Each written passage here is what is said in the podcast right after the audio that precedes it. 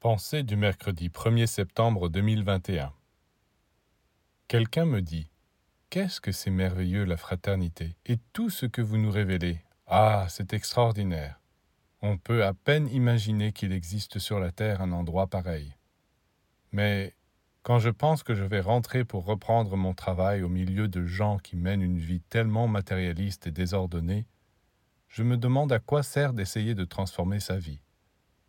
Puisqu'on est obligé ensuite de recommencer à vivre comme avant, il est inutile d'essayer de changer quelque chose. Que répondre à cela? De pareilles objections prouvent que cette personne n'a pas compris l'utilité et l'efficacité de notre enseignement.